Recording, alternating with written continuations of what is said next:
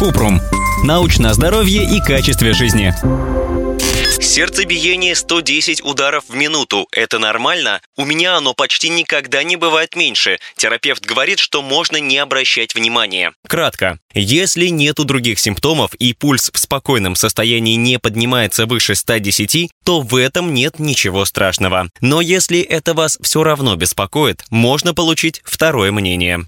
Подробно. Частота пульса – это количество ударов сердца в минуту. Пульс контролирует две ветви вегетативной нервной системы – симпатическая и парасимпатическая. Первая выделяет гормоны адреналин и норадреналин, которые ускоряют сердечный ритм, а вторая – ацетилхолин, который замедляет частоту сердечных сокращений. Обычно обе ветви работают сбалансированно и контролируют сердечный ритм, а при дисбалансе меняется ритмичность или частота пульса. Нормальная частота пульса во время отдыха 60-100 ударов в минуту. Но даже если пульс постоянно поднимается выше 120, это тоже может быть нормой для человека. Частоту сердечных сокращений могут временно увеличить стресс, кофеин и возбуждение а снизить медленное глубокое дыхание. Также пульс может меняться в зависимости от возраста, физической подготовки и лекарств, которые принимает человек. Если пульс выходит за пределы нормы и при этом есть дополнительные симптомы – одышка, головокружение и слабость, это уже может указывать на проблемы с сердцем. Можно дополнительно проконсультироваться с кардиологом, если есть подобные симптомы, или вас беспокоит частота пульса в состоянии покоя.